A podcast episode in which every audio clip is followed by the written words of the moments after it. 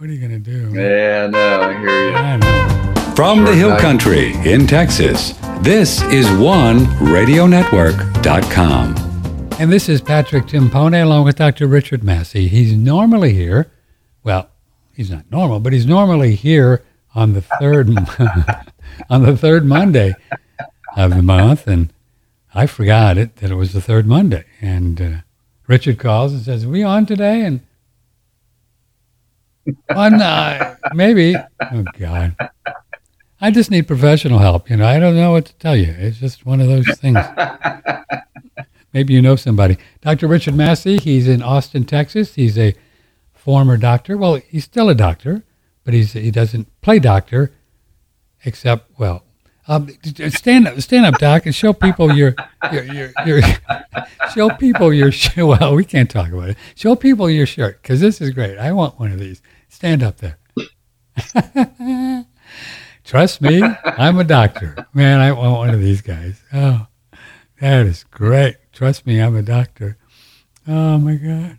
Have you have you had any comments on that, like at the HEB or the where you eat your? Oh yeah, oh yeah. People, people always crack up, and it brings a little humor to the day. You think? Trust me, I'm a doctor. Uh, I've been going through some Mercury retrograde karma for the last two. I mean, you can't believe things that are just breaking. My cars and computers, and now the we have a technical problem with our camera. So Patrick is here in voice only, and I'm just. You can see how I'm getting so good at living in the now that I'm just frozen in time. You know, I'm just there. You know. What do you think? What do you think? This is, you know, you know, you can't get any more now than this, right? Whoop, I'm now. That's it. I'm now. I got my little red pill, and I was uh, mentioning Dr. Massey before the show that um, I think we could we could do a whole business with red pill suppositories. You know, I think it would be good. you could bring them to all your favorite politicians, right? And here, show this. You know what I'm saying? It would be good. but you could do it with love and compassion, so you wouldn't create any karma dharma. You know, hello, Mr. President. What do you Uh, think? Bend over here. Oh God, help us all. Uh, if you'd like to be on the show, you can um, join us. Triple eight six six three sixty three eighty six. To email Patrick at oneradionetwork.com. We get a lot of newbies. Dr. Massey is an MD, and long ago and far away, he got a little feisty with the board of what do you call those guys? The board, the board. Uh, the, the Texas Medical Board. Oh, the Texas Medical Board. And they, they were not happy with Dr. Massey's protocols because he was doing things that just were not quite, you know, you know, how do you say it? Kosher? Kosher? outside the standard of scare. Uh, outside. Yeah, tell people what the standard of scare is because this is really interesting that most folks don't understand what docs are up against, really. It, it's, it's, it's a thing, isn't it? It's a thing. Yes, it is. And so when somebody comes to see us, we are only allowed to do things within certain parameters that some authority figure that we've never seen or met, Mm. most likely, Mhm. has decided is the best way to treat a certain condition. Ah, Uh, if we go outside of that, uh, we're in danger of having our medical permit revoked. And so, if I go to a doc and say I got a thyroid issue, and um, he, and he may think I'm low in iodine or something, you know, or whatever, pig thyroid, Mhm. he can't he can't just uh, uh, offer that and recommend that to me. He's got to do exactly what the FDA and the CDC and everybody says. You know, that's the way it works unless you have some personal trust with this person. Yeah. Um, almost as if you're selling drugs with this person, you have to trust that they're not going to turn you into the government. What? I mean, that's actually what happened with me. There was no patient injury or complaint. It was a, and I've seen this happen with Child Protective Services. It's a way that people get even with people they don't like personally. Hmm. Uh, they can file a complaint with a non-elected agency like the medical board or child protective services and those complaints are anonymous like mine was I, i'm not allowed to know who it was that complained Really? Really? Yeah or even what they said Hmm. i'm not allowed to know that so i'll tell you another one that happened recently um, you have my little great grandson's photo there I do. Let me pull that puppy up. Yeah, this is cool. Here you go. Yeah. I, I caught this picture here. Oh. This is his Mr. Magoo face, I call it, because his little eyes are squinted. Look at him. And uh, he's there with his great grandma, and boy, they have quite a rapport. You can see his little IV lines, uh, which he just got out the other day, so he'll be going home soon. oh, he was born with uh, four heart defects, congenital heart defects. Um, and so he's been in the intensive care unit uh, since he was born. And someone filed an anonymous complaint with Child Protective Services that he was being abused. really? I'm totally serious. And you and nobody knows who it was. It was just it was just one of those things. No, Wow. no, Wow. nobody knows who it was. And he's been under the lights, out in the open, in the ICU, under 24 7 surveillance by the intensive care unit staff. Wow. Because of that, or just because of his his health condition? No, he- what I'm saying is he has never been in a place where either parent or any family member could in any way harm him. Hi- His his little body's open see. for examination Hmm. all the time, 24 hours a day, uh, by a continuous nursing staff and medical staff at at the Children's Hospital. Hmm. There's absolutely no way he could be being abused by anybody, uh, especially the parents, which was what the complaint was. That one of his parents was abusing him, and it's an anonymous complaint, and it just goes to show the absurdity of the system. Hmm. Hmm. Yeah. When you know we have a right to be faced with our accuser, Yes. Yes. You do.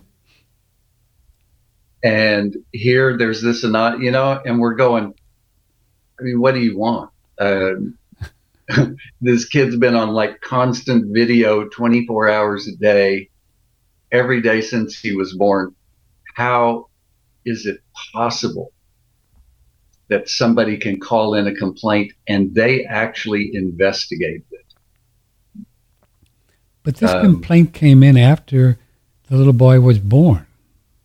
yes Oh, come he's never left the hospital Wow. and somebody filed an anonymous complaint. Obviously, somebody who doesn't even know the situation. Yeah. Really something.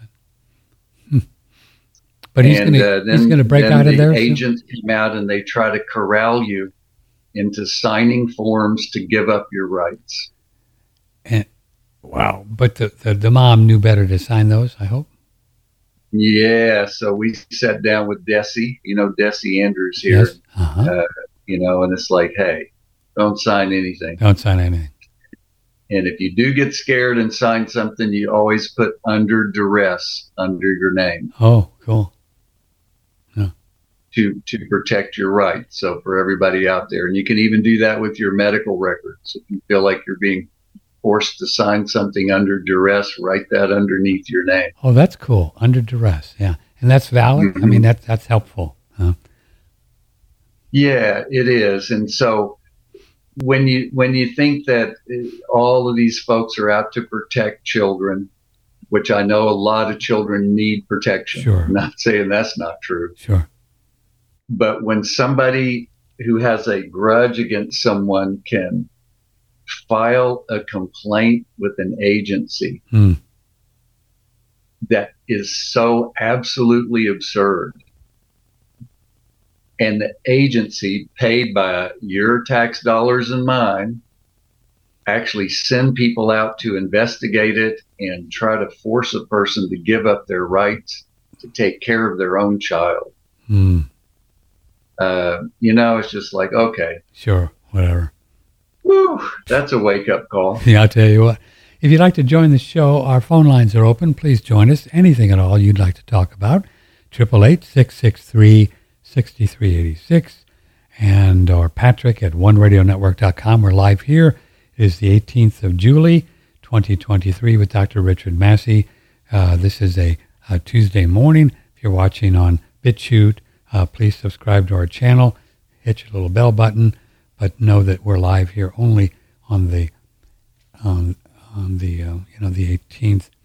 You know, I was thinking maybe I could time travel back to when I signed up to be on Earth, and I could put under duress. what do you What do you think? What do you think?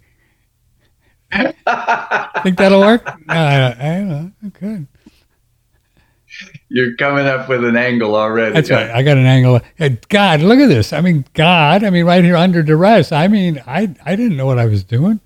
I mean, you guys didn't tell me how this was going to happen. it probably won't work, right? But you know, it's good. Yeah, that's so funny. It's good to try. You know, with the CPS, I'm sure you've heard this, and I'm not sure it's true. I think it is. I've had more than two or three people tell me this. You know, people like Desi who know this stuff.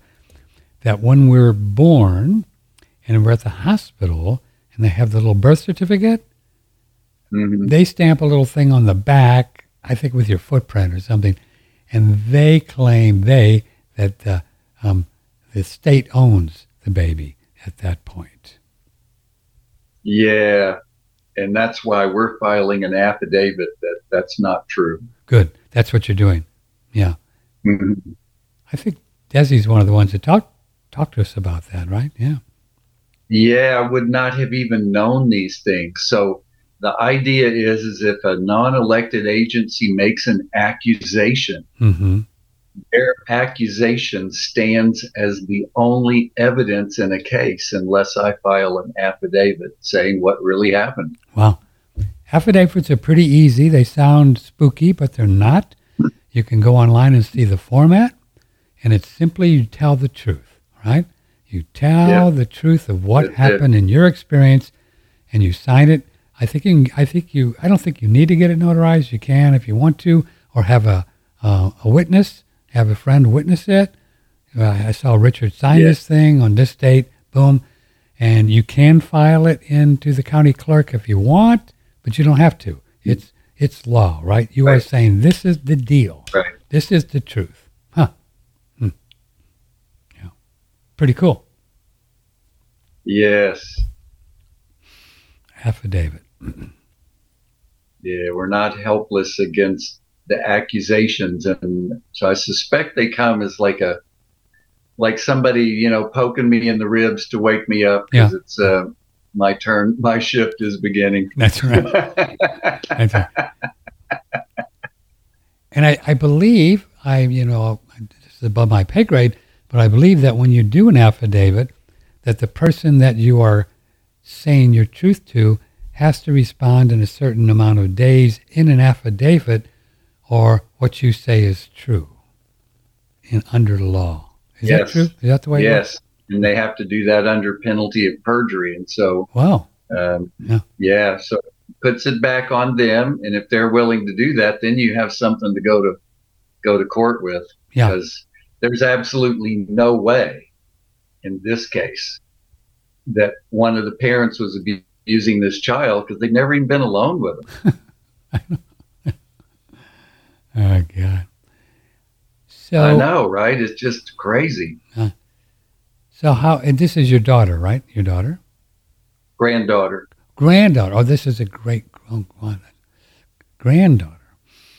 And how's she doing with all this? Is she making it through? Okay. Uh, yeah, man, she's way tougher uh, at 20 than I was at 50. Really? Uh, Yeah. She's she's just an amazing being. Has a lot of inner strength. Hmm. Hmm. So when that little pumpkin get a get out of there, break her out of there. Is he going to come home soon? Yeah, I think on the 24th is the plan. Uh, and uh, is it is he gonna have to go back and do stuff with his heart, or how's he doing? Yeah. So at about six months, they're gonna put in some. Uh, so his little pulmonary artery that comes out of the heart, the valve never developed. So Hmm. they're going to have to open that up so that his heart pumps blood directly into the lungs. Oh. Right now it's going through a bypass and they just put a stent in there to keep that bypass open. Mm-hmm. It's a bypass we all have in the womb because we don't need our lungs in the womb. Um, but he needs that bypass because he can't pump blood directly to his lungs. So they put a stent in there, Huh. just like they would in somebody's artery. That's going to keep that open for him. And then he'll be good to go, right? Yep.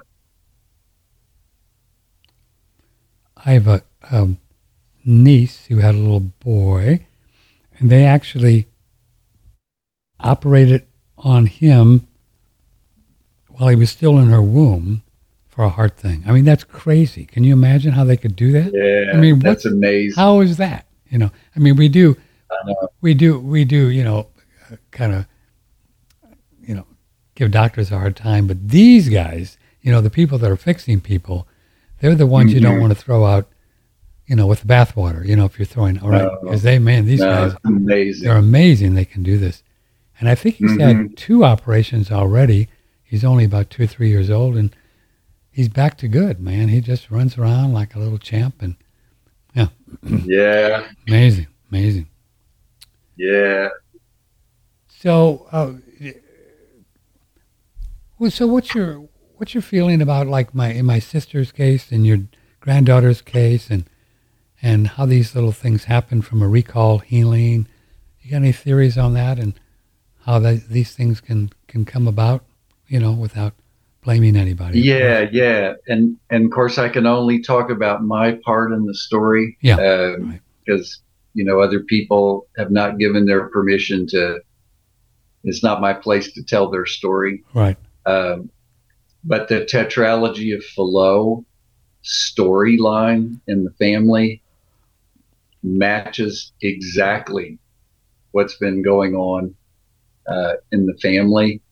And, uh, you know, I could speak about it with someone if they were interested, how my life matches that story exactly. And, and how the actual formation of this little boy's heart is an attempt to carry uh, this way that people are with each other in our family that's created heartbreak. Wow. So he's actually trying to carry the heartbreak physically so we all don't have to feel it. And that's how little ones come into the world.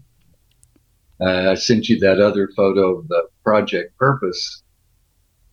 Um, and uh, that one, if people haven't seen it, that's a really good one to look at. Anything you know about that particular time in your life, uh, and if you're a parent or a grandparent, anything you know about your little ones, put the actual photographs of yourself or the little ones on that form and write down the big events there uh, and show it to them because we're formed in original love. So this little one is willing to die if necessary to carry what made his ancestors suffer. Wow. It's crazy. And all of us are that way in our nervous system, not in our heart. The heart is a portal to something greater, Mm-hmm. but the nervous system of the little one, you know, it's like clay. Like if somebody's doing pottery and they're forming this wet clay. Right. So this clay is really wet from conception to one year old. And it's taking every dream, every thought, every action of the mother and the father and, and the ancestral downloads there and putting it into its nervous system and making a commitment in its nervous system that I will spend the rest of my life manifesting answers to my parents' suffering the way they were at this time. Not like reality today, but the nervous system gets frozen back in that time. And that's why cultures around the world that are not empire building cultures help people update their nervous system. If that's not done, the nervous system stays right back here where this little guy is at one year old. And it believes its purpose in life is to save its mommy and its daddy from what they suffered during this 30 month period of time. What's 30 months? It's months? like the world stopped right there. What's 30 months before and after the birth? 30 months? So no, nine months prior to conception. Okay. So what the parents were suffering with at the moment of conception is important Okay. until the child is one year old. And the nervous system stays frozen from that point on. Unless it's reprogrammed, consciously reprogrammed, it's going to try to save the parents how they were during that period of time. Trying to. It will never update itself. Huh. So that's wow. So can we talk about why the little heart thing could be happening to your grandson in relation to you or your family? Yes. Um, if I were to show you a picture of tetralogy of Fallot, um, and I, you know what, I can probably find that on my phone. Oh, look, and it's 1028. That's my birthday. Oh. Um, okay. So let me see if I can find that photo that was on the ICU door back there so you can kind of see what that looks like. And for all of y'all who, who are listening, you may want to, uh, yeah, here we go. You may want to look at your own photo of a heart, but I'm going to send this over to Patrick. An email. See if see if I can put that up. Yeah, yeah. And it's just going to be entitled TOF Okay. for tetralogy of Fallot. What's that word you're talking about? Tetra. Tetra. Yeah, tetralogy just means four. Four. know. Okay. Um, and I guess if Dr. Fallot or Fallot or however it was pronounced was the one who came up with this. So if you can if you can see that now, Oh yeah. Um, I think I can copy this. Cool. Hold on a second. Yeah. Yeah. Yeah. So, you know, when, you know, for people who, who aren't able to, to do that, there's a, there's a picture of the, of the heart there and that has the four defects on it. You can go back and stop the video if you want. But basically the deal is this, uh, this little septum here is supposed to grow all the way up there and it's not doing it. Um, so this little septum here is supposed to grow all the way up. Yeah. That little pointy thing there that I'm touching is supposed to go all the way up. Um, when it doesn't do that, here's what happens. So the top parts of the heart, uh, called the atria, are the feminine parts of the heart because they receive blood the bottom parts of the heart are masculine because they eject blood. Yeah, there you go. now you picture. got it up there. Cool. Wow. So the way the normal heart works, and and those I think that you're looking at, uh, you know, yeah, you can kind of see how how the blue the blue woman is only related to the blue male, right? So you can see on the top heart, Mm-hmm. the blue woman gives blood to the blue male. She doesn't give blood to the red male. The red woman gives blood to the red male. She doesn't give blood over to the blue male. Right? That's how it's supposed to work. But when that little thing on the bottom doesn't grow up and separate the heart into those two halves, the men at the bottom receive blood from more than one woman. So this shows up in families where pregnant women are not the number one woman in the man's life. Wow.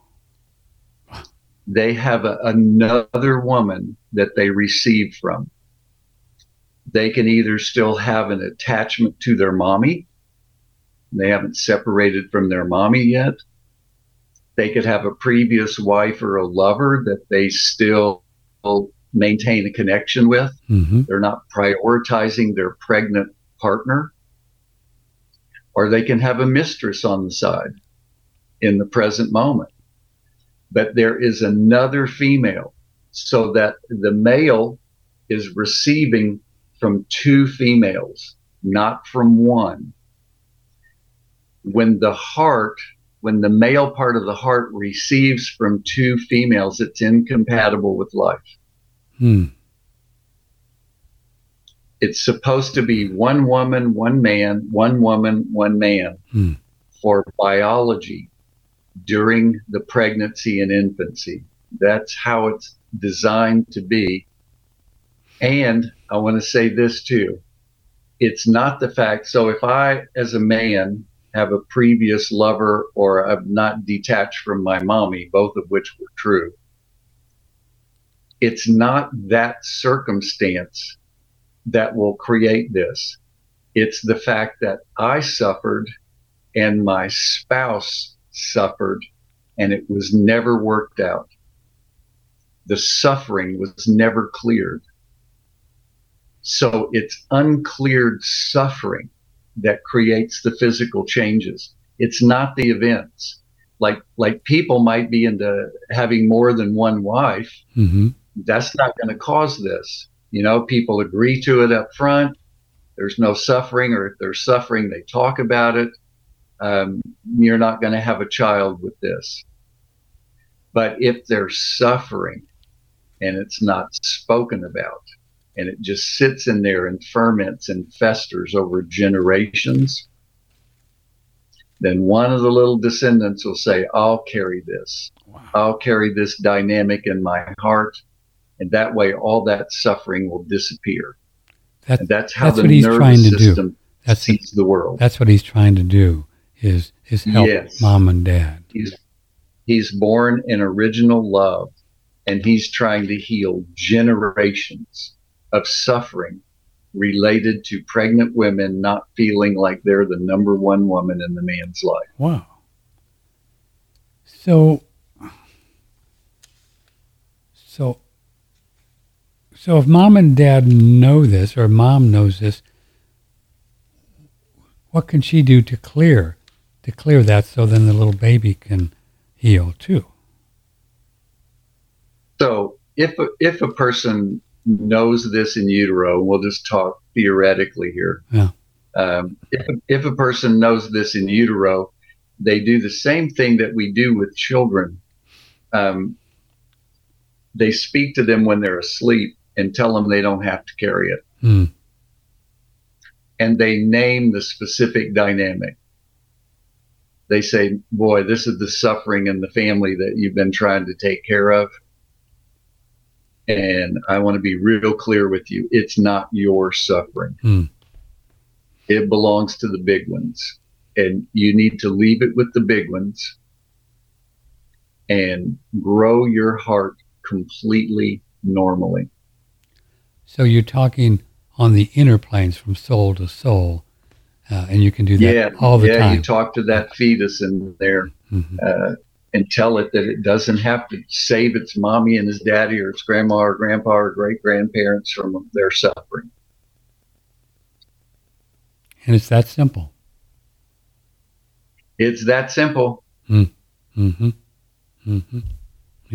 I mean, I've watched it change physical things in little ones before when people find actual conflict that's going on and really get clear within themselves because honestly, their personality may want the little one to carry it. Personalities, you can't trust personalities. Yeah, that's the ego, right? That's just. a person has to get down to the level of the heart Mm-hmm. and go, you know, from my heart, I don't, I don't want you to carry this. What if children are acting out? So children, even 15 or whatever, 6, 20, could they be acting out things still trying to help mom and dad clear? They'll do, they'll do it until they're 80. Wow, great. So, He is. So unless the nervous system is reprogrammed, people will see Donald Trump or Joe Biden as one of their parents or somebody who injured one of their parents. They'll never actually see them for who they are. Wow. So, so the nervous system of the child is the one that needs to be reprogrammed, or just forgiven by the mom and dad, or just told by mom that you don't have to do this. You're okay. We're good. Right. Right. Right. Yeah. Yeah. You know, Hmm. and uh, Gilbert Renaud and of course Michelle Dawson, who you know and you've had on Yeah. the show. Yeah. Um, they have so many examples uh, of how things that we think are incurable or they're Yeah. big medical problems or psychological problems completely reversed when the parent speaks to the child in that way. To them on a soul level or heart Totally level. clear up. This is, I'm really enjoying this conversation. This is from Sheila because I have an, a teenager that's really uh, been going through some. I don't know what he's going through. Actually, she says, "How can I find out what's going on with uh, my son that I can tell him he doesn't have to do this?" So I, I don't. Yes, I don't know what behavior he's once- doing exactly, but Sure. not happy. So she's not being specific about what it is. Right. Um, but when someone has already gone through puberty, puberty is the time when the whole brain rewires itself. Uh huh. And so that's, that's why most cultures choose puberty as the time to do the big reprogramming Uh, and to leave all that original programming back in the past. But once they pass puberty, um, talking to their photograph mm, can be helpful and practice saying something to their photograph until you're not feeling weak when you say it. mm, not feeling weak. If, if the parent feels weak, the kid's nervous system reactivates and thinks, I've got to save mommy again. So the most important thing for a parent is to gather their own strength. hmm And the way of doing that in biology is to be the little one in front of my parents. If I judge or criticize my parents, I can't help my own child. Hmm. So the mom could get clear on that and forgive mom and dad for whatever they felt they did and, and get cool with them. And that will help them be stronger so they can be more clarity with the mom and the son. So in, in biology, we're actually forbidden to forgive our parents. Um, so for biology, the movement is to be the little one. I'm too small to even say you did anything bad.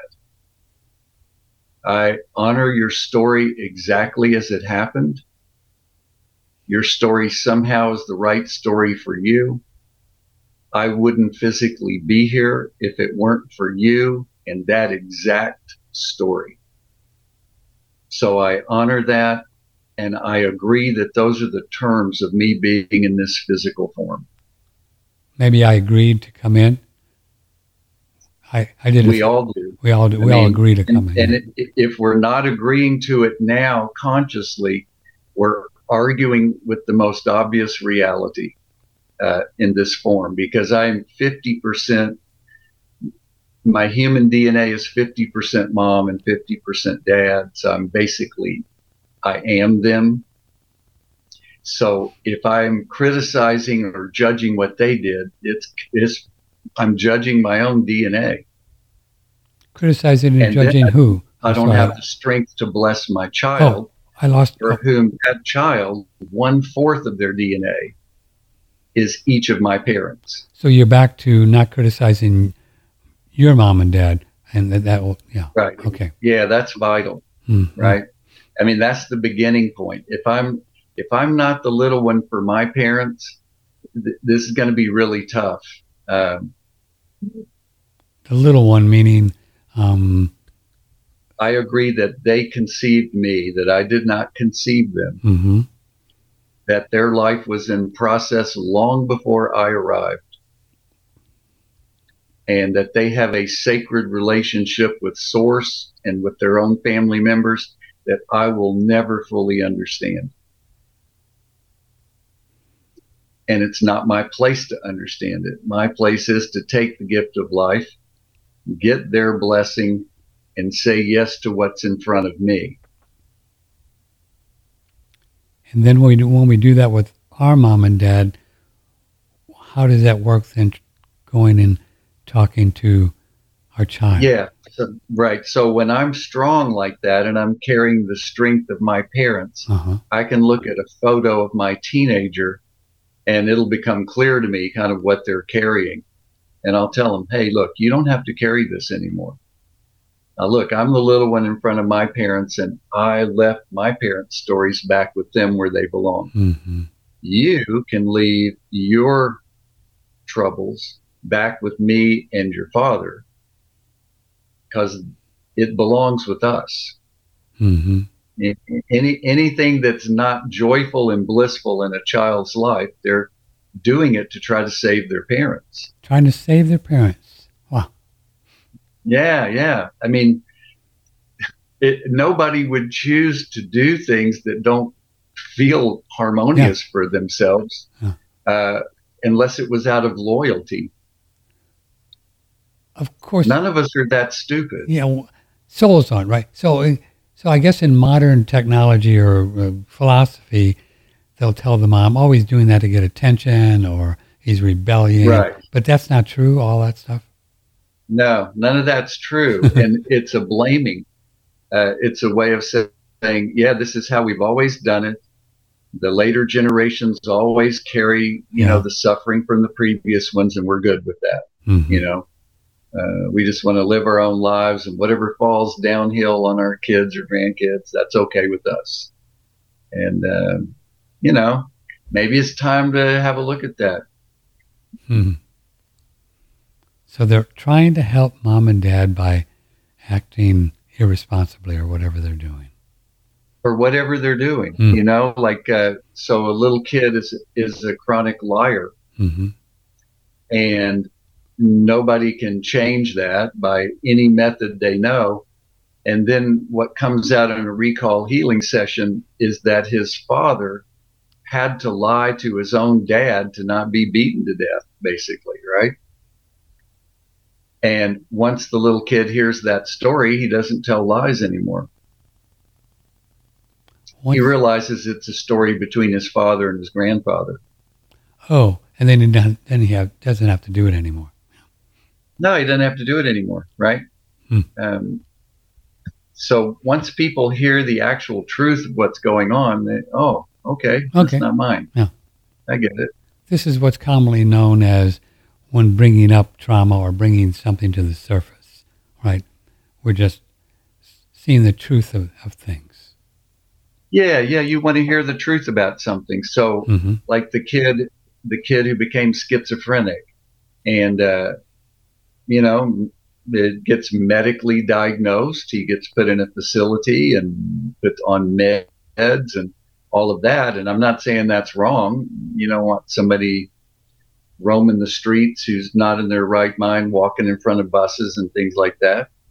Um, so he's put in a place where he can't hurt himself or others, uh, supposedly. And um, but the backstory went like this: he got the schizophrenic break when he was at the same age that his mother slept with the neighbor when the dad was gone Wow. and con- conceived him by the neighbor. But she was afraid to tell her husband that. So she didn't say that and she let the man think that this is her the his son.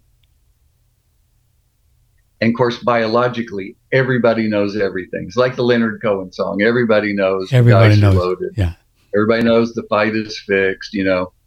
At, at the subconscious level we know everything Yeah. right? So he knew deep down this is not his son, and the son knew this is not my father. but no one consciously said anything about it. it was the elephant in the room and when he reaches the same age as the mother when she did that he suddenly has a split in his perception of reality at some point the mom came in to see Gilbert on a consult i think about something else and this story came up and he told her you need to tell the truth to your husband. And they had divorced hmm. by now. Um, you need to tell him. And she didn't want to, but then one day she did. She just called him up on the phone and apologized and told him the truth. And he was so relieved to hear that because he didn't know why he didn't like this kid who was supposedly his own son. Wow. And so it healed a lot for him. The other part is at the moment of the phone call, the kid in the institution hundreds of miles away has a breakthrough. Wow. And he now lives in his own apartment, has his own job, is off his meds. Um, so getting to the tr- truth of what's going on underneath everything. As Bert Hellinger, the constellation guy, would always say, it's always about something real that really happened. It's not about an opinion or an idea or a philosophy. There was something real that happened, and these are all ripples from that happening. Yeah. And if people bring that happening to light, all the ripples calm down. Yeah. Boy, the truth is real extraordinary when you when we look at yeah. it as spiritual beings. That boy, I've been practicing and every day, you know, make sure that I'm telling the truth to myself and to everybody, yeah. right? Everybody, because if if not, yeah. boy, it gets sticky wicky. You know, I got a little story yeah. for you. Uh, if you'd like to join the show, this is so cool. Triple eight six six three sixty three eighty six, and this great saying of to tell the truth, the whole truth, and nothing but the truth. So help you God. That's where that comes from. That's you know that's where that comes from. So yeah. Here's a great little story. So I'm driving my Prius. It's July 4th.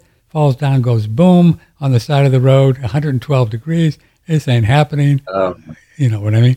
So I got my little, um. I got my little card. What do they call it? AAA. I call them. Well, sir, you're you're expired, so we can't help you. So, you know, oh, of no. course, being an Italian Scorpio, it's expired, and well, I don't do it. And so I'm kind of saying, well, I really need some help. She said, okay, I'll tell you what we'll come out and tell you, and uh, we'll do it, and you can you can just call us later and, and, and renew, and you'll be good. I said, oh man, that'd be great. So the tow truck comes, we get home, and you know that was just the beginning of the car adventure. But fast forward to yesterday, I forgot about the the renewal. So I call them at AAA. I tell them the story, and uh, sign up again. You know, hundred bucks. Um, and and I said, well, I didn't pay. So then, instead of just getting off the phone, I knew my spiritual teacher, which I call Divine Spirit, God, said, deal with that that tow. You got to pay for that. Okay, yeah, I'm yeah, I'm in. So I said, I got to pay for this tow. How can I do that? And they said, well, you don't owe us anything. No, I, I must because you told me, and I only gave the guy only asked me for twenty bucks, so I, I have to owe you.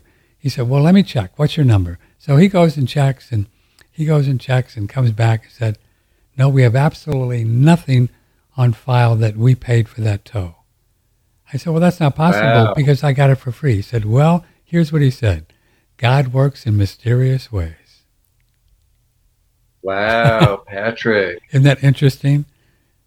Wow, what a gift. So when you surrender to it, the truth, Spirit's always going to do the very best thing for you. And they, and there's just no way he would, you know, I even asked him, so could I just put one toe on my new thing and I'd feel, he said, no, we can't do that. I said, you sure? I just wanted to be really clean, man. I didn't want any car karma. Yeah. Isn't that yeah, interesting how the truth, funny. the truth just sets you, sets you free, boy? it's great, man. Yes. Wow. So so, how does mom figure out? Let's go back to mom and, and the teenage son. How does Mhm. mom figure out what could have been going on with her and hubby during these 30 months, right? Pre-conception, conception, and then a year after, Yeah. right? How can she figure out? There was a lot of stuff that went on between her and hubby. Right. I mean, how would she figure that out? I mean, I mean, of course, the the whole premise here that I've seen and that that I was taught and it seems to be true is that she already knows. She already knows. Yeah, she already knows. Oh, okay, Uh, she did. She doesn't consciously know yet, right. but she already knows. So we got that on our side, right? She already knows.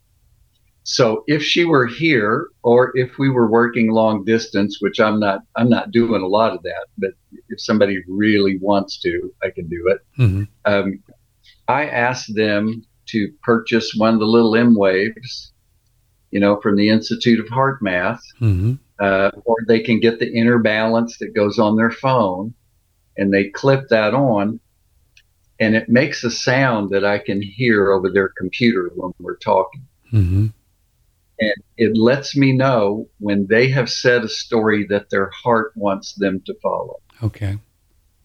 right? So we would sit down and go over everything, like what was going on between you and this child's father in the nine months prior to the conception. hmm What were the big conflicts there? Uh, like, had y'all been together for a while? Were you married or not married? Did your in laws like you? You know, and you know, you can see this little thing change in color and hear the little pinging here.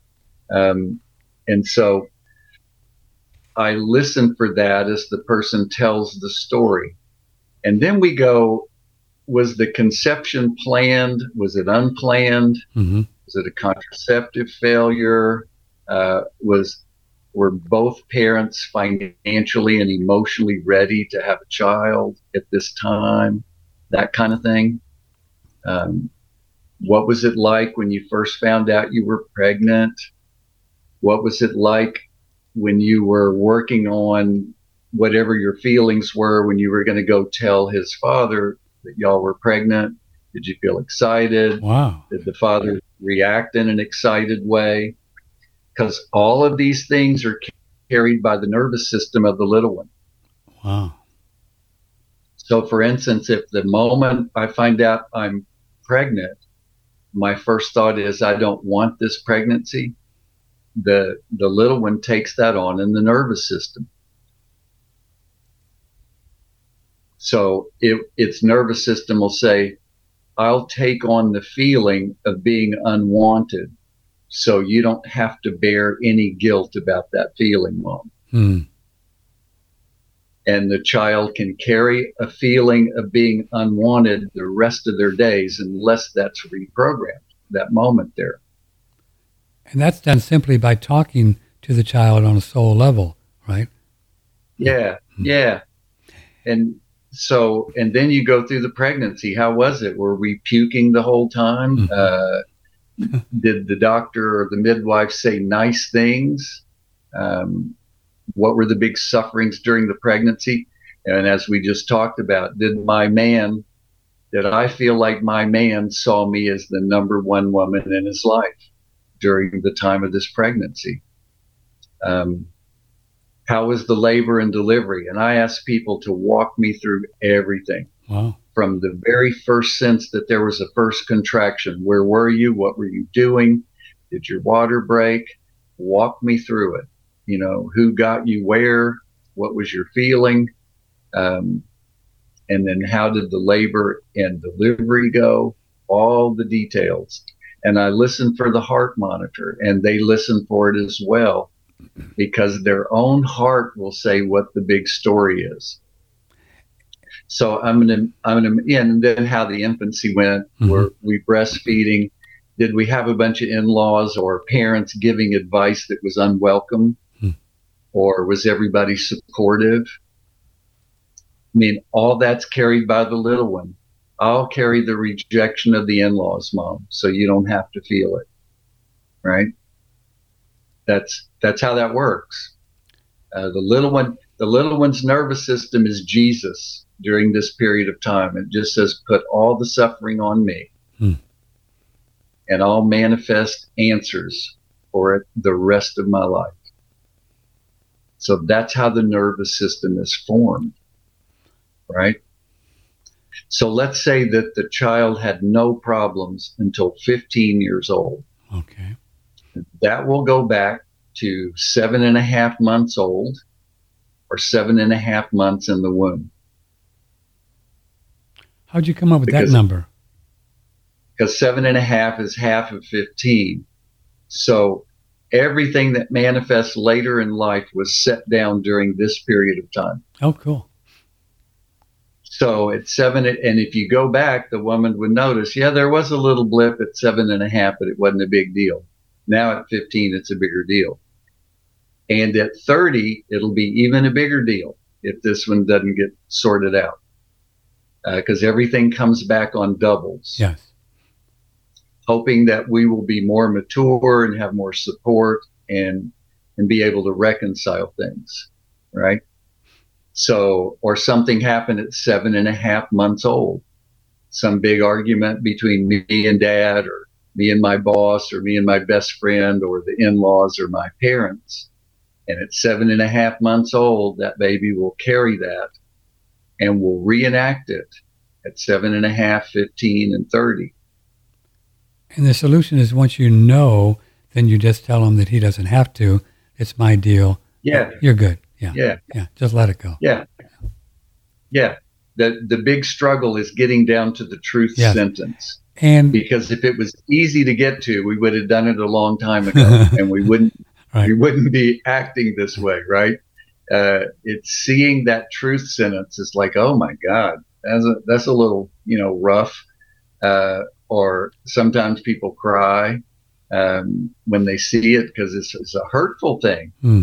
Uh, things are put in the unconscious because they're hurtful yeah. uh, not because they're blissful, you know.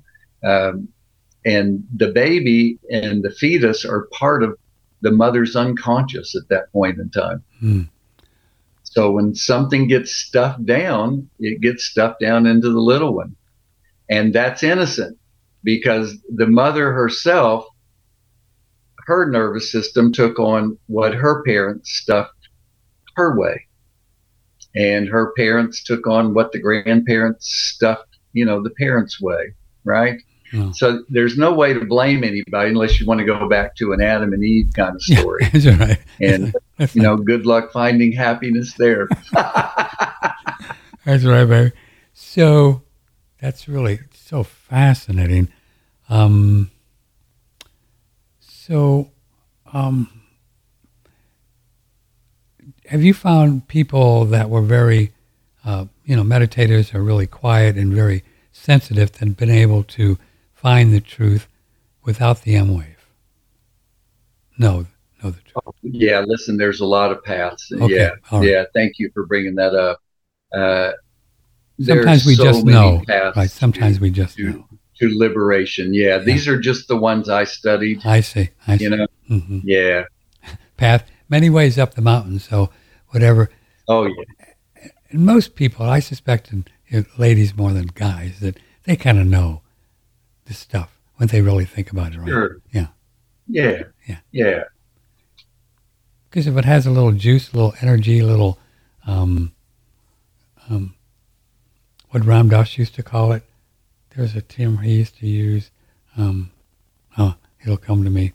Um, these little things that need to be exploded. They're, we feel them, right? We know that, that we know they're there. You know. Yeah, and and of course, part of the reason that I'm on the show, which by the way, if Sharon remembers when we did our first show, I'd kind of like to know. Okay, I can Um, figure it out. Yeah, Yeah, yeah. I, I I forget how many years we've been doing this. a long time. Yes, it's been a while. Um, but my thing is to change a medical diagnosis into the love story underneath it. A love story. Yeah. and I'm working on that. Uh, I've only learned a few things so far, but it's really satisfying when a person gets that, or when I personally get it, hmm and something in my own body that hurts clears up because I get the love story that is underneath it. And the love story um, is you trying to help your mom or your kids trying to help you, right? That's the love story. Yeah. Yeah. Trying to save mommy and daddy or grandma and grandpa or great grandparents. All that gets downloaded there during that 30 months. And, cool. And we're, our nervous systems are loyal. Our hearts are free but our nervous systems are the sopranos, you know, is loyal. Loyal. Doc, stay right yeah, there. You're, you're, in you're in the family. You're in the family, uh, man. You're in the family. Uh, uh, triple eight six six three sixty three eighty six. Email Patrick at oneradionetwork.com. What do you think about this? You have a question for Dr. Massey? A comment? Pretty pretty spiffy stuff, eh?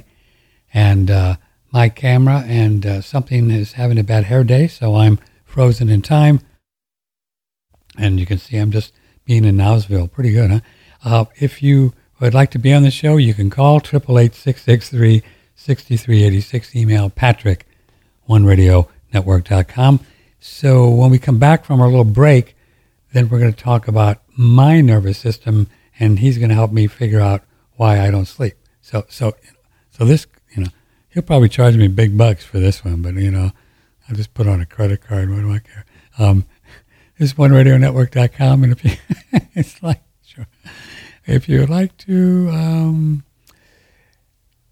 check out uh, Shen Blossom, what a uh, really a wonderful uh, company, Brandon Amalani, and just, just really, really cool. I was looking at his website this morning, and uh, if you go on Shen Blossom, you can, you can then. I just want to read you some of the things that he has here. These are really, really um, cool stuff.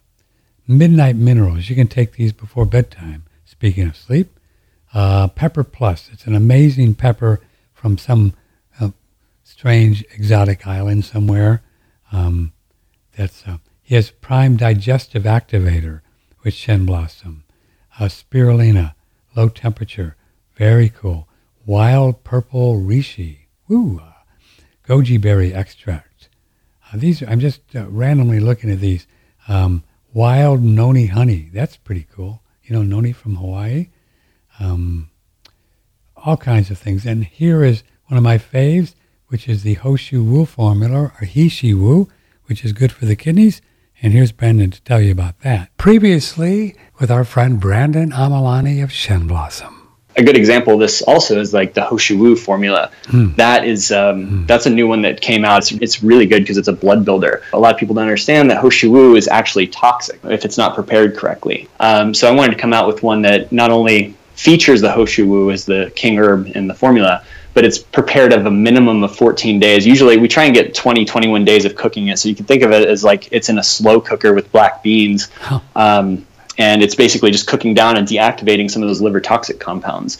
So we do use that as like the bulk of the formula, but we basically put a lot of like mature ginseng root, like in our root extract. We have the fermented hydrolyzed pearl powder, reishi stem, and that's got Shu Di Huang, which is like a Rehmannia type family. We got both the prepared warm stuff and then the cool stuff to kind of balance it out in the sense so it doesn't become sticky. If you get a good quality Ho Shou Wu that's properly prepared, it definitely has some invigorating qualities to it and makes you feel relaxed, but yet fully vigorous and energized. Now, that's the kind of Ho Shou Wu that you would like, right? Really nice products, as you can hear. If you'd like to order Ho Shou Wu or the other products, click on Shen Blossom right there on the front page, oneradionetwork.com. Yeah, baby, we can do that. A couple other uh, um, products uh, that I'll just mention here briefly. If you would like to support us, if you're on BitChute, um, a lot of people watch there. You can click on our store underneath the, the video, and after you subscribe, and go in there and see see some cool stuff. Let me just mention what we have, and uh, this is how we pay our little house payment, and because we make money when you purchase something or donate, that's it. Uh, we don't, um, you know, get money from the advertisers. Anyway, you can do the uh, sulfur. We have a, a wonderful sulfur that we've been promoting for, gosh, I think 10 years now at least.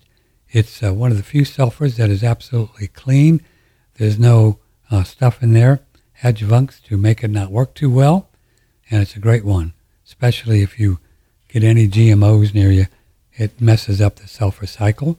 Pearl Sim is a, is a great product that, um, here's a little sulfur thing. You can see that. They have two pound orders. Or if you want more than four, four pounds, let me know. The Pearl Sim is made from real pearl, real pearl. And uh, this is a wonderful um, product to brush your teeth with. Great product to um, take internally too. It will actually put calcium into your bones because it's from a living source, you know, not a calcium rock thing. We have the sauna, the far infrared sauna, uh, wonderful product, uh, 12, 12 uh, 95 delivered in the lower 48. Email me, patrick at oneradionetwork.com, the only way to get that price. Um, so, and then this one, it's a very, very, very good uh, Air Doctor air filter. They have two big filters that are easy to change, and they actually uh, tell you um, when it's uh, need to change it with a little light. And these are very, very good. They're quiet. They're intuitive. They'll speed up even when you have uh, just a little bit of cooking bacon or something else in your kitchen. So these are products that we promote. If you'd like to support us, you can do so by a little donation or signing up for a monthly thing. That works. Or you can uh, buy some products or whatever, and um, you know, and then you know, have some fun and get some cool things. So there you go. From the Hill Country in Texas, this is OneRadioNetwork.com. We are with Dr. Richard Massey in Austin, Texas, where he just is solving all the world's problems one plank at a time. Okay. So, so, so I've, I've been talking about, I don't even know if there are problems in me. I don't even look upon sleep as a problem anymore because I just do stuff. You know what I mean? I'll just work on my screenplay. Yes. But in the Yeah. last few weeks, I've been doing more and more stretching, and I'll get in there and I can, like last night, I spent two hours in my bed just working on my neck, right? And I just get in there and I'll get all, you know all the way as far as I can, and you hear this little like like you give yourself adjustments and all that.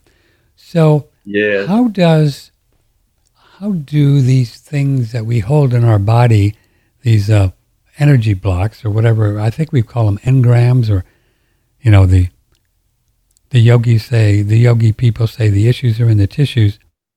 How do these correlate with some? Are these subconscious things that have landed in the body, Doc? Do you think?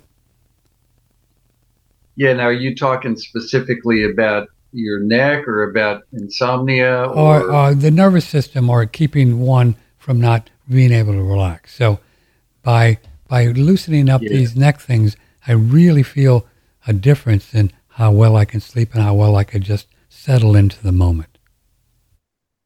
Yes. Yeah, you know, and of course the neck is a huge story, right? It's that it's that space between the, the heart and the head and um Yeah. and there are certain conflicts about that limit my turning of my neck and it's out of loyalty to people in my family. Hmm. It's rarely because I'm actually born with something that prevents it and I will develop it at the same age that it would have helped people in the family not suffer. So a classic one is like if there's a level of jealousy that my spouse or partner is looking for another partner while they're with me, Hmm. I will subconsciously tighten my neck when I reach that age in life and I won't be able to turn my neck far enough to see the person who upset, let's say, my grandfather, That's just because I know that That's story. hilarious. Hmm. So how do you think it'd be beneficial for me to try to understand? I wouldn't be able to know what was going on with my mom and dad or our listeners, uh, mom and dad, you know, 30, 40, 50 years ago. I mean, I, I think what do you do with that if we're still trying to save them? Yeah. What do you do? with? Okay. So so remember, of course, that subconsciously you already know. You already know. You you you already know, right? Your nervous system remembers exactly why it put that in there okay. and exactly who it's trying to save. So it already knows that. So in Dr. Hamer's world, and I think I've showed you that big chart Yeah. of Dr. Hamer's, you know, with all the brain parts there. They could look at a brain scan and tell you what was going on by which part of the brain lit Right. up Yeah. Yeah. Hmm. compared to an old scan. Now, we can't officially do that because, you know, they sicked Interpol on him, kicked him out of Germany Wow. um, for doing that. Said it was a criminal way to use the brain scan. hmm So what I do is I use the heart biofeedback monitor, and we simply sit down and take either the Jacques Martel book or the Mhm. Recall Healing book, and we read off the possible conflicts for the net. Or for insomnia or whatever, which are on, and that that Yeah, one's called for insomnia or whatever. That's And called. when it gets to the story that's yours, Yeah. the heart monitor will start pinging. hmm and it'll say, pay attention to that story. That's going to lead you back where you need to to untangle this thing in your nervous system. Hmm. And then once that's untangled, then there's more heart living and less old trying to save mommy and daddy going on. Yeah, yeah. You know, I have noticed too when I stay really aware, which what else are you going to do at three in the morning? I just hang out there. You can actually, see, you know, what are you going to do? You can actually see some things or feel some things that are in there. It's really interesting. Maybe a quick image Yes. of when you're a Yes. kid or something. It's just fascinating. It's like, whoa. So it almost is that I'm, I'm using that as my little HeartMath thing, right? I like that. Yeah. I like that. I suspect all little bumps and grinds and even what we call diseases all have a uh, some kind of a another person attached to them in some way, right? They must, right? Yeah. yeah. They must. Right. How could it be otherwise? Uh, Yeah. it, it, it's, it's not like I just popped out with no parents. Um, Well, unless you're a real special person, you know, you can do that. Um, yes, you know, yes, I, I came and descended directly, you know. Directly, you know. Oh man. I wonder if that's where the whole metaphor about a Virgin Mary and all of that came from. That they're trying to lay out the idea that Jesus was maybe didn't have any karma dharma or something like that. I wonder where that came from. You know, I don't- Yeah, and apparently, apparently, now this this would have irritated me like most of my life to hear something like this, but I mean, people have told me about how many myths had a virgin birth in it long before the Christian story was told. Say that again. Say that again. I missed it. Yeah, the the Christian virgin birth is apparently one of the later versions of that story. Yes. That that story's been around a long time. Yeah. We interviewed a fellow, I think his, his stage name is Archaix or something like that, Jason Breshears. And boy, this will make your head explode. He talks about how far back all of this stuff was written, thousands of years ago before they say the Bible was. You know, this just Yeah. way back. You know, there's a lot of stuff that's been changed, boy, along the way. You got to take a Yeah, deep breath with that one And and my family had a huge attachment to the Bible.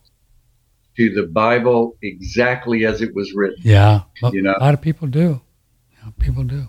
and uh, and you know I I kept that as a child because they our church just told us the stories of Jesus being the healer and the good guy, and then once we reach puberty, then all the damnation stuff you know kicks in. Yeah. Um, and then I kind of I was loyal to the story by rebelling against it.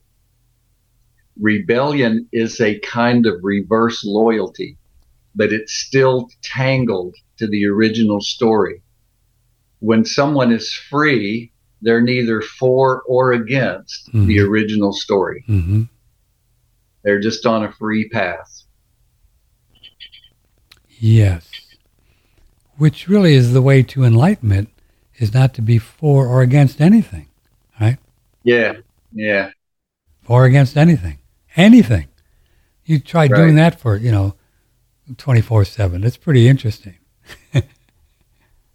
yes, it is, and it's very un-American to not be for or against. You know, I mean, and the whole Western world, Yeah, honestly, yeah. that you know, that it's for you either for us or against us, and that's That's just, uh, uh, by the way, our phone number, if you want to join, 888-663-6386. We're live here Tuesday morning, the 28th of July.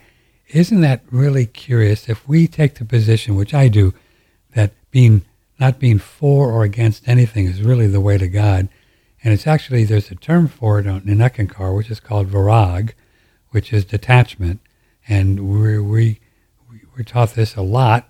You just can't be for or against anything because it's just karma dharma, baby. You know, you just it's I know, um, but anyway, um, and then the culture or the matrix, they're doing everything they can to make us be for or against anything.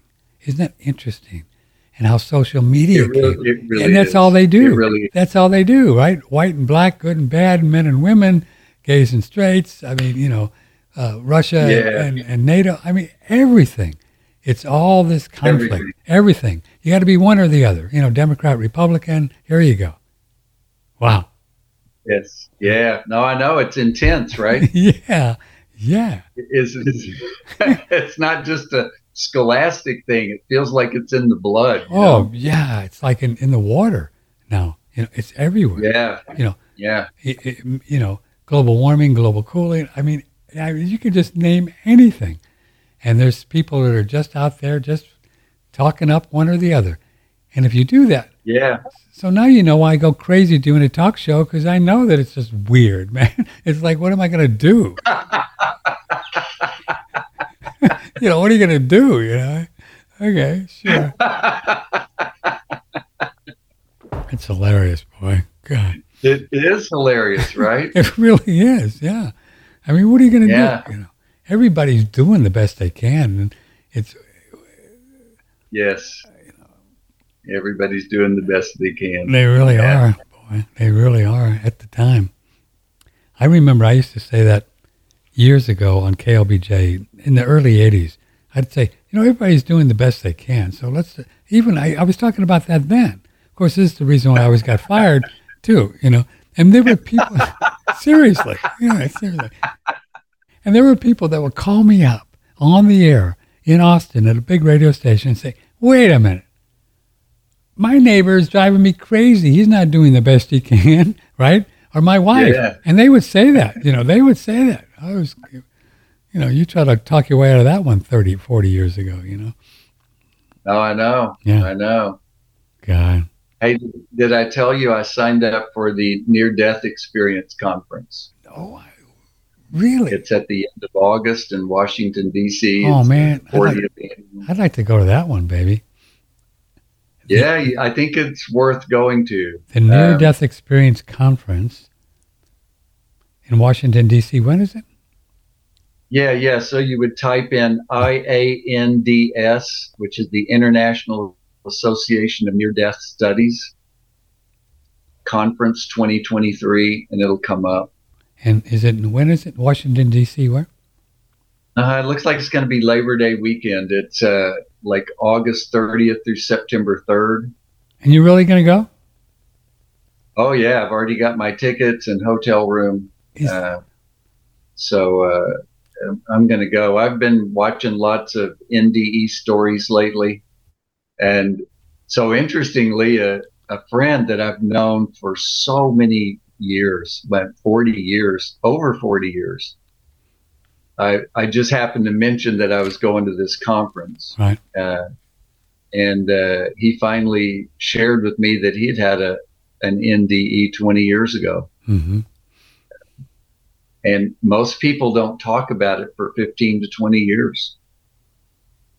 It it discombobulates them. The rewiring is so rapid that, it's a psychological shock Really? and a social shock. But once they put it back together, man, it, it's just so much heart uh, coming out of these folks. I mean, they've actually been to the place of unconditional love and come back. Yes. I just love hearing that. Yeah, it changes forever, you know, just Mm-hmm. because you really know that all there is is love, and you really know that all there is is love, and you really know that you are can't die. You know, that's pretty cool. Yeah. You know, once you get that, well, then, you know, that's one of the reasons. that, Yeah, you know, you- you're kind of sounds like you're kind of playing with that during the night. You're kind of sitting on the edge of that veil, well, you know, you know. I, I kind of have the, the, the experience, Doc, with the, the, the dream state when you are conscious of it, which we call soul travel or lucid Mm-hmm. dreaming, that it that is a near death experience. I mean, when you're conscious It of it, you're not in Yes, your body and you know you're not in your body. And as soon as you want to go back Yeah. in your body, you just pop back in, just like I did when I had my ND in, in 183. So, Yes. yeah, it, you Yeah. know, everybody's had them. They're just not aware of them, right? Yeah. Because everybody's that's exactly everybody's it, soul, You know. everybody's soul, and we all leave our body when the body sleeps. I always like to talk about the idea. So you okay? If soul is just this little hippie beads, a little uh, I don't know light. I've never experienced the true nature of soul. I'm working on that. I want to be able to see it, put my arms around it, you know, and say, okay, that's me. I haven't really. I, for me, it's just a viewpoint at this point. You know, when I go somewhere, I just have a viewpoint. I know I'm not here, but it's just a viewpoint. I haven't been able to look in the mirror, say. So let's just say though that that we are just this little uh, ball of love and light. I, you know, that's the way I like to look at it. And it resides there maybe in the pineal gland, right between you know the third eye, right? Let's just say that's many people think that's where we hang out. And then when the body sleeps, do you really think that soul is just going to sit there and twiddle its thumb? Oh, I can't wait till Patrick's body wakes up. I'm just going to go somewhere. Come on. You're not going to do that. You know you're going to go somewhere. I mean, come on. I mean, it just doesn't make sense to sit there all night in the center of your head. You don't. yeah. Yes. You understand? You know what I'm saying? Why, why would you do that?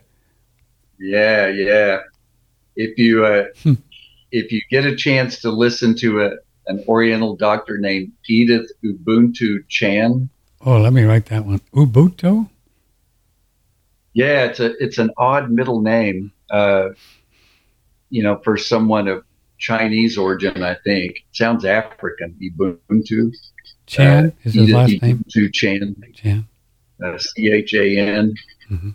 and uh, she went to. She talks about her experience when she went to a nine day darkness retreat in Thailand. Uh, oh, went in the darkness And for nine so- days. Wow. Yeah, Hmm. totally dark. Hmm. Um, and she said the first three days she slept. Um, and then from day four to nine, she said when a person's in total darkness, the pineal gland no longer has to make melatonin. It just starts making DMT. And everything about her life was downloaded to her, past, present, and Wow. future. Wow. She met her future child, started having conversations, Hmm. uh, and it was all just so clear to her. The life she had lived up till then, why and what was going on, had a life review, and all of that. And that was comforting to me because it's like we've never been left alone with no possibility of knowing those things consciously Yes. um, it's available to everyone. hmm It's just about being still enough to let that reveal itself. Yeah. That's great. I'll check her. Uh, Chan, Chan is her last name. Chan. Uh huh. hmm Here's an email um, for you or us. Thank you both so much for these shows. I really enjoy them. A few months or so, I had a dream of you two hanging out in the beautiful yard of a Spanish or Italian mansion. Oh, Dr. Massey and I? maybe Casa de Luz. Wow. Wow, that's it was short, just a glimpse, and you were sitting on a bench or a small table, talking, smiling, laughing like great friends. I woke up hoping you two could you two could meet up soon. Patrick has told me that you have. Oh yeah, we're we're friends. Uh, Dr. Massey and I. Are, isn't that interesting? He he had a dream. That's, you, that's beautiful, and and I'm totally with you there on the mansion. So that sounds good. yeah, Spanish or Thank you, thank you for sharing that. Yeah. with a lot of grapes, you know, so we could just do some grape smash and make some wine. Wow. Uh, that's so Thank good. for you. Thanks, Corey, for that. Isn't that fun? Sitting on a small Mhm. table, smiling, laughing like great friends. We are great friends. I woke up hoping you two could, could meet up soon. Yeah, Dr. Massey is in Austin, and we meet up from time to time. And I've known, mm-hmm. I don't even know when we, oh, I, I think we first met is when I came out to see you in Fredericksburg. Somebody told Okay. me about you, and you were playing doctor out there. And this must have been 15 years ago, long time ago, long time. Yeah. I don't know what I had wrong with me at the time, but you must have been pretty good because I don't have it anymore. You're still here. And you didn't stick me with anything while I was there. You know, you know, it's funny you mentioned about the DMT. I mean, there's people that actually is DMT. That's a is that a spiritual or is that a physical substance that people try to take to experience this stuff? Then that probably doesn't work, does it? To take DMT or so the DMT is is made naturally in the pineal Ah. gland, the third eye. hmm Um, and there are all kinds of factors that people have studied that cause us to make less or more yeah, in our life. Uh, and Edith was the first one who explained it that, you know, when we're in darkness, there's no need to make that melatonin because I'm in complete darkness. Uh, so the pineal can focus on making DMT, put all its energy into that. And a lot of people call DMT the spirit molecule oh, dimethyltryptamine, and people can take it. Um, I never have. Uh, there are things that are like it in the entheogenic plants, uh, like the psilocybin mushroom and uh, the peyote and things like that. Th- There are DMT-like molecules in there um, that give us a glimpse on the other side of the veil, so to speak. So yeah, people do DMT and they say it's very intense, but the experiences are typically like 15 minutes and uh, challenging to integrate. hmm Um, but you know, there there are people who use entheogens responsibly. I, I had some friends who uh, had a psychiatrist uh, administer the bufo with them, and they found it extremely transformative. And it was a 45 minute experience for them. Mhm. Uh, it was like a therapy session, and uh, they're both still highly functional in their lives and grateful that they did it. Hmm. Not for everyone, No, but no, it, it's pretty tricky business. Uh, I think the I don't understand these substances and what they're working on the brain, and if the brain is physical, I've always wondered, well, what is that doing? You know, as far as a spiritual Mhm. experience. Yeah. And one thing that I've really seen, and I I can speak to this because it's very clear to me, as I do spiritual exercises, and when I wake up and I just consciously leave my body, I can see very clearly how just one uh, movement of the mind, just an inch, just a fraction, Yeah. it changes everything. You are you are then in the mental plane. I don't care what you do, you are there. You're not. You are you are in a black hole, and you're in the mental plane. And if you start dinking around there, you ain't getting out, especially if you're on drugs. So I really question the validity of Carlos Castaneda and all these people, you know, that say they did this and they did that. Well, where were they? Were they in the high mental plane? And there's some very beautiful things in the mental plane. Do you know what I'm saying? Yeah. I mean, one movement, man, and you're you're in. So if you can take smoke grass and never have one thought, well, then I'd go ahead and do that. Otherwise, I wouldn't do it. now you try that. Go ahead. You you know do it. Let me know how that works out. now one thought. Otherwise, and I hear you. you know what I'm saying, Jelly Bean? Yeah. Um, Yes. One of the things that was helpful for me is somebody explained to me that mental thoughts are generated from any identity that I believe in. I believe that. And that it helps me go to sleep at night if I sit with my little journal, either physically or mentally, Uh huh. and give up all of my identities before I lie down. That's very good.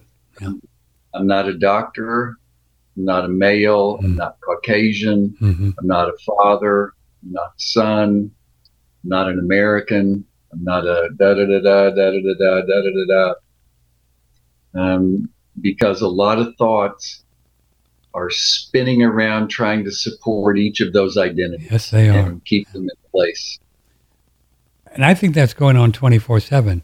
Uh, and we've been, Oh, yeah. uh, my good friend Hannah talked about it. I was trying to explain my experience of the, of the, you know, of this kind of ticker, and she called it a ticker tape. And I think it's a really good, you know, ticker tape like on a news show. And if you really get quiet, you can really see this thing. And it's just like you say, well, I'm Dr. Massey, and what am I going to do? And I got to do this tomorrow, and I don't know, maybe, uh, you know, Yeah. maybe, you know, whatever. I'm Patrick, and I got to do a talk show, and I got to see if I can increase sales. Yes. That's just going on 24 7. But you can get above that. You really can. Uh, Yeah. And then you're just clear as a bear. Uh, there was one one yogi guy said something uh, years ago. I think it was uh, Osho or Bhagwan Shree Rajneesh. Remember him? He was a cool guy. And he would say, well, a good thing you can do if you want to when you lay down to go to sleep is go back, starting from the moment now, and kind of just unwind whatever you did five minutes ago, uh, last hour, two hours ago, three hours ago, and you go through the whole day until you you wind up until usually you fall asleep before you're at noon or whatever, right? I think I'm already falling asleep. right. You should consider a career in hypnosis. That was good. Yeah, yeah, and just unwind the whole thing. That's kind of fun. Unwinding, That's unwinding, unwinding. and unwinding, unwinding.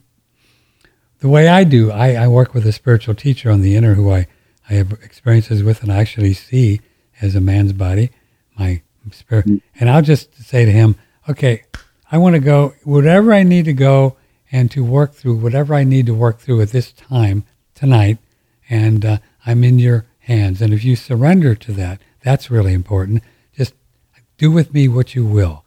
That's what I do. And then Yeah. all bets are off. And he, he or it, whatever it is, can take you anywhere, you know. You know, go eat ice cream or whatever you need to do. Meet somebody. Yes, yes. You know, another thing about the that I that I wanted to share with you that I think is so fascinating and how why we sleep and why we dream. One of the reasons I was always one o'clock and I'm having a little bite to something and I um um I get on one of these little you ever see one of these little TikToks or these things where you see like 20 or 30 seconds? They're kind of fun. Some of them have dogs and it's just Yeah. really cool Yes. stuff. Real, really cool stuff. I just love watching them, you know. And um, but then every now and then they'll throw one in on you, and it was this it was this uh, video of of Bill Clinton meeting the Pope. Like this was some important deal, you know. It was talking about the Vatican and mm-hmm. and how the Vatican's in on the deal, and you know the whole thing. And it was only about twenty seconds. I didn't think anything of it because I know about the Vatican stuff. You know, I know the presidents go and bow before the Pope. They do that. I seriously I had not one thought about that. And guess what? Next thing I know, when I go to sleep, I'm having this dream with Bill Clinton. This dream experience. so this is the way it works, man. You know, even when we see something, you know, we- we, create a little karma, right? You just create a little, a little, a little, hmm, a little. unbelievable. I'm sitting here talking to Bill Clinton, saying, "What am I talking to this guy for?" And I then I thought about, no wonder I saw him with the Pope. You know, God. so imagine why we why we have these dream experiences all night long. All the stuff that we create throughout the day, right? You know, unless you Yeah. sit in a dark room. Oh boy. So I think this is why we sleep. I I, try, I think this is the only reason why humans sleep because we've got to work all these things out. It's not from a negative standpoint, but you know, look at all the people you talk to or think about, or read an article, or say, "Oh, is that true?" I think this is Yeah. what's going on all the time. Why would the body sleeping? You know, that makes sense with the near death experiences because when they have these big near death experiences, they have life reviews. Yes, often. And Yeah, and it's like during our sleep, like you're saying, we're having our little life review of the day. of the day, Uh, Yeah, yeah. Yeah. and working stuff out, working stuff out. Yeah. Hmm. And you know what's interesting that. about the near-death experiences too, that I'm sure you're going to find when you when you go up there uh, to this conference, is that let me take a little drink of water. Yeah. They're all different. Yes. They're all different, but they're the same. They're the same because soul is soul, God is God, spirit is spirit. But I think they all manifest into each soul's experiences for lifetimes and what they think is going to happen, what could happen, right? And what they want to learn. But it's all different. Some people do the tunnel thing like I did with the light. And I had my teacher was talking to me, um, you know, telepathically, and I, I knew he was with me, but I didn't know who he was, you know? But everybody has different Yes. things. Some people see themselves like above the ambulance, you know, in a car wreck and crazy Yeah. stuff. And it's all different. And I think it, don't you think it's then all congruent to what the soul's experience is? Yes, and that and one interesting thing is that everybody remembers who they are, even on the other side, Yes. and they remember when they come back. It's like Yeah. our identity, our real identity, is something that we don't ever lose. Soul. I mean, a soul. Mhm. Yeah. Yeah, one of the significant significant things for me was in '83, my first one. Um, I started telepathically asking this uh, being that was with me, who I didn't know at the time, well, what's going to happen to my dog and my girlfriend and my mom and dad? Because I wanted to keep going. It was so amazing. Why would you want to go back to this, you know, trash can of the universe? You know, I'm. But then I so I asked, you know, what would happen, and it said, I'll use that term, they will not exist. They will not exist. What do you think that means? Wow. What will happen if I keep going? They will not exist. What do you think that means? Well, I mean, whoever you and I really are predates even the forms of our ancestors. Oh, oh yeah, yeah, yeah. Right, right. But I was thinking more in terms of mom and dad and my dog and my girlfriend at the time. I, I, I got that they will not exist is because they won't be in my state of consciousness any longer. And they only exist if I Mhm. think about them, Yeah. right? That's pretty trippy when you think about that. Know, reality is pretty trippy. yeah. And I, I, believe that's how it works. That we, this is how we create a reality, and it only exists when we think about it. You, know? oh, yeah. No, I see what you're you saying. get where I'm going with that? Yeah, Oh, yeah. Yeah, that, and, you know, that's you, a trip when you, you really sounded like Byron Katie there now. Oh. You know, that's the conclusion she came to after yeah, inquiring. yeah, Uh, yeah. yes. And we we talk a lot about this with Hannah on Friday, my good friend, and um, she keeps questioning. And I love it because she does, but she, you know, and she and others will say, "Well, wait a minute, though. There has to be an ultimate truth, right? There has to be truth, or what is." And I argue, and my experience, is, and you show me otherwise, that it doesn't exist unless I'm aware of it Mhm. right? Mom and dad didn't exist unless I'm aware that they exist. And If I went to the other side, They don't exist unless I, I guess, think about them, and then you can communicate with them. But I don't. So I don't think there is an ultimate truth other than what yours truth is. I mean, you are the truth, baby, whether you like it or not. That's my theory. Do you know what I'm saying? Yeah. Because Yeah. w- we we can't we can't observe anything without without um, changing it. The only reason we observe it and see it is because we're looking at it. You know, we're looking at it. That make sense? Yeah, it does. And then when I get a toothache, all that changes. Well, of course. um, you know, of course. What can I say? You know, it's the old idea: if a tree falls in the Amazon, if nobody's there to hear it, does it make a sound? Right? That'll make your head explode to think about that one. And I believe there is no sound because there's no eardrum for it to, to bounce off of. You're not there to hear it. Right? yeah. Yeah, in this realm, it looks like all experiences are internal. Internal. Right. hmm So during that project purpose, actually, that's when our thalamus is formed. When is our thalamus And- formed? So there's a part of the brain called the thalamus. Yeah. and uh, the child picks up things about the possibilities of um, lovers' union or the despair of lovers not meeting or separating Ooh. goes into the thalamus during this period of time. And the thalamus sifts all this sensory information that we get and makes a decision about whether it should head it toward despair or ecstasy. I choose ecstasy. Yeah, yeah. So, I mean, a sensible person would choose pleasantness Right. over despair. Right. Um, but if there's a turbulence in the nuptial chamber, so the word thalamus actually means the receptacle of a flower. Wow. Um, and the original word is epithalamion or prothalamion, and those are poems that lovers wrote. You can go online and look at these.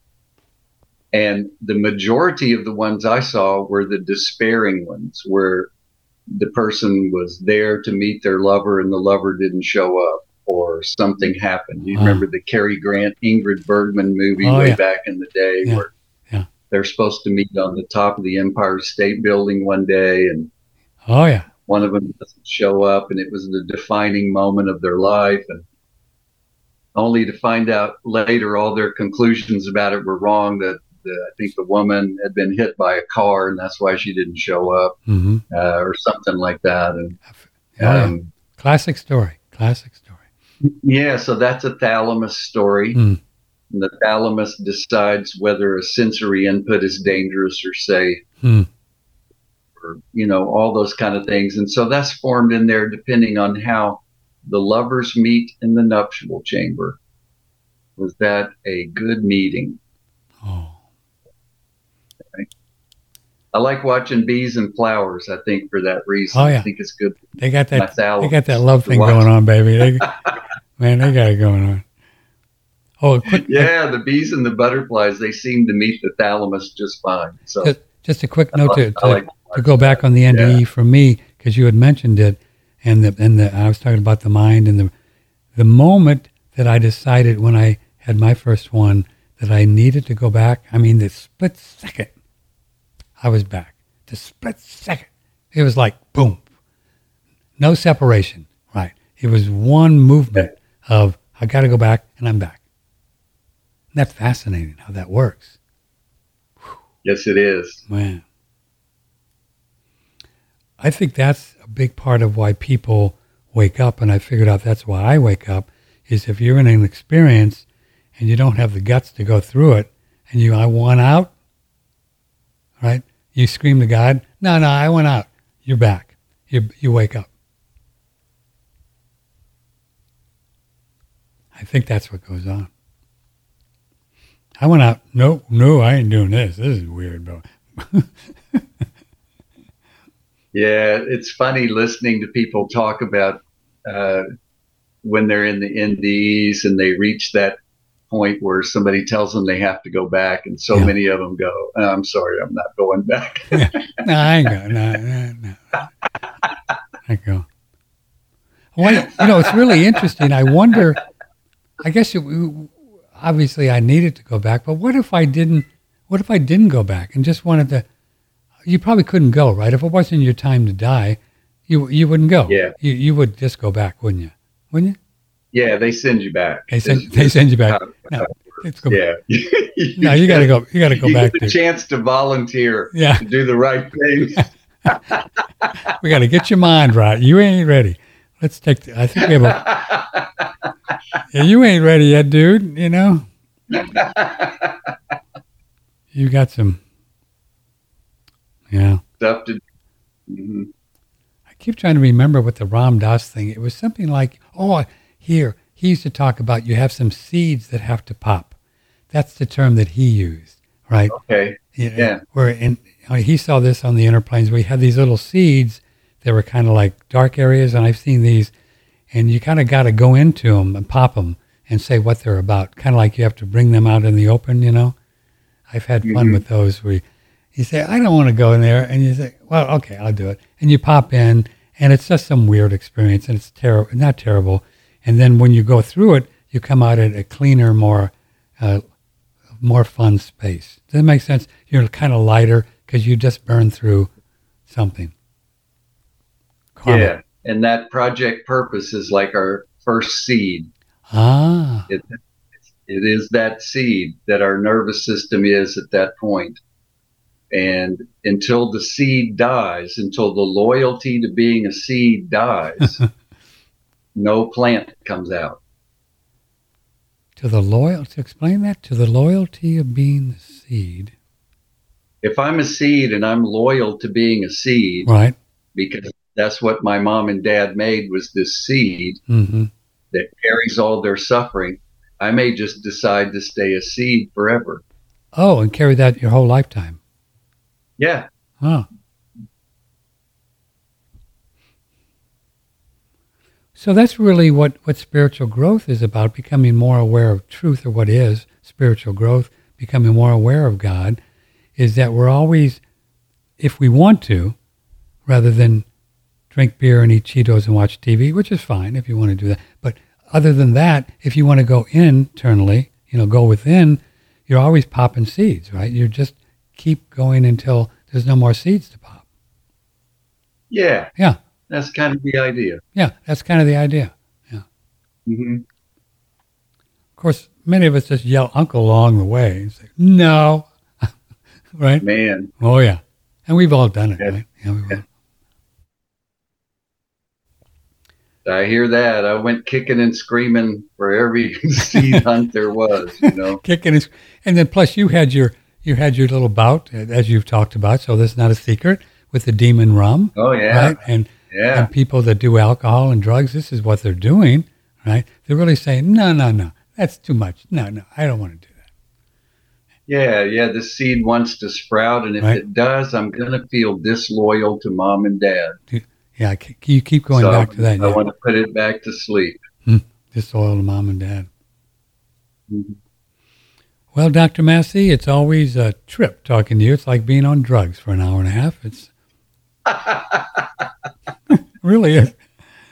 I really appreciate you. I, I just love you. I just love you a lot. Thanks for being here. Uh, Thank you. love you too, Patrick. think- I often tell the story. I've often about the time when you and I, you and I did raw, raw organs from Amos, Amos's farm in Burtonham, Pennsylvania, and we had Yes. thymus and we had thyroid and I don't, we had brain, man, we had all this stuff, and they were raw, right? So we're blending them up in this blender with honey and, and, and goat's milk, right? Honey and goat's milk, Mhm. and then we drinking it. And man, we got stoned, didn't we? We got just whacked. Yeah. We were out in the garden and I was seeing things, man. I was just like on LSD. This is on organs. now, what's that about? You talk about some chi and those things. Whoa. It was so funny. Yeah. We were just laughing. Yeah, you you wonder why cows look happier than most Yeah. humans, you know? That's right. You wonder why they're just hanging out, man, eating grass. You don't have to smoke it, just be a cow. That was an experience. Do you remember what organs we had? We just had a bunch of them, didn't we? We had old box them, yeah. Yeah, we did. We put all the organs that we could get in there. You know, a good bit of liver. Liver? Yeah, we had liver. Uh, yeah. Yeah, the adrenals, the thyroid was what required all the taste Yeah. stuff because all that iodine kind of compounds taste really bad. We had adrenals. Um, right. We had the boys blender that had testicles in it, and Well, the girls that's right. blender that had ovaries in it. That's right. We did ovaries and testicles. Oh my God. Oh yeah, yeah. And we had some brains, and you know, so that would have pituitary and would have the third eye in it, and all that. Oh my God. So uh, yeah, that was really something. It- a lot of lot of cinnamon, a lot of goat milk, a lot of milk, honey. It tasted not terrible. I mean, it wasn't the best, but we got it down, right? We got it down. We we got it down, you know, and, and you had to blend it to the first time. There was too much stringy stuff in there, and that was that was Really bad. unpalatable. Really bad. Um, had to really blend it up to get all those strings broken down. I'm still flinching. You can see as I Oh, man. as I remember that first trial. Like, oh god, can't get those strands off the back of my tongue. oh, Um, but yeah, that was quite an experience. And Aajonus, you know, yep. He was doing that stuff all the time. That must have been quite a vibrant life. Yeah. A lot of the carnivore people now really talk about organs and, and they say if you can eat them raw, if you got the courage, you know, a lot of good things will happen. I suspect so, you know. I suspect so. hmm Well, brother, I will see you soonest, and we'll try to do the third Monday rather than the third Tuesday next month. I'll see if I can. Okay, I'll sounds see, good. I'll see if I can be on time. Uh, Oh, great plan. okay, brother. Thank you. I love you. Take care. Bye bye. You too. Dr. Bye-bye. Richard Massey, Patrick Timpone, OneRadioNetwork.com. Oh, that's not the one I want. Um, hold on a second. hold on. Here it is. I can do this one. Well, he's a cool guy. Yeah, the best. Really fun. In our show page on the audio, if you'd like to contact uh, Dr. Massey, you will see um, his email address and also phone number, I believe. He doesn't do a lot of uh, of um, long distance stuff now. He's a pretty busy guy, but you never know. Well, we're going to take a little break here. We will see you tomorrow with Adam Bergstrom 2.0. We'll see if our little camera difficulty gets cleared up. Otherwise, I'll just be frozen in time again. I kind of liked it, really. It's just a lot more comfortable just doing audio than video. But, um, you know, I remember the days when we just did audio, remember? Those were the days. So uh, thanks for your support. Let me know if I can help with anything.